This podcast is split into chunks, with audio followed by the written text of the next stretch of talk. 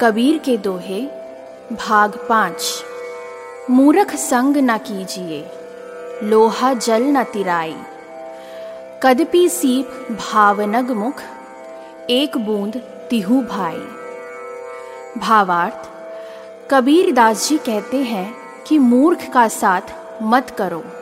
मूर्ख लोहे के समान है, जो जल में तैर नहीं पाता, डूब जाता है। संगति का प्रभाव इतना पड़ता है कि आकाश से एक बूंद केले के पत्ते पर गिर, कपूर सीप के अंदर गिरकर, मोती और सांप के मुख में पड़कर विष बन जाती है।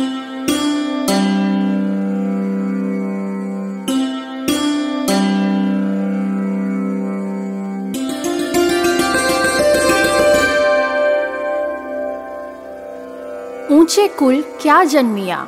जे करणी ऊंच ना होए सुबरण कलस सुरा भरा साधु निंदय सोए भावार्थ कबीर दास जी कहते हैं कि यदि कार्य उच्च कोटि के नहीं हैं तो उच्च कुल में जन्म लेने से क्या लाभ सोने का कलश यदि सुरा से भरा है तो साधु उसकी निंदा ही करेंगे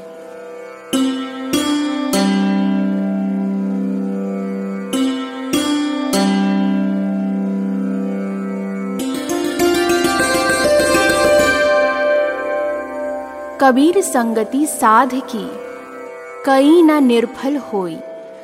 चंदन होसी बावना, नीब न कहसी कोई। भावार्थ, कबीर दास जी कहते हैं कि साधु की संगति कभी निष्फल नहीं होती।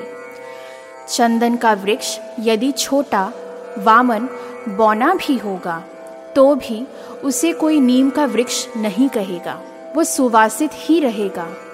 और अपने परिवेश को सुगंध ही देगा।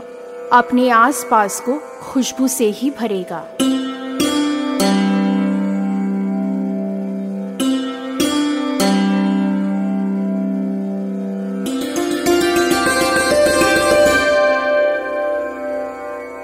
जानी बूझी साची ही तजय करे झूठ सुनेह।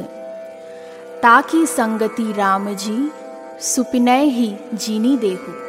भावार्थ, कबीर दास जी कहते हैं कि जो जानबूझकर सत्य का साथ छोड़ देते हैं, झूठ से प्रेम करते हैं, हे भगवान, ऐसे लोगों की संगति हमें स्वप्न में भी ना देना।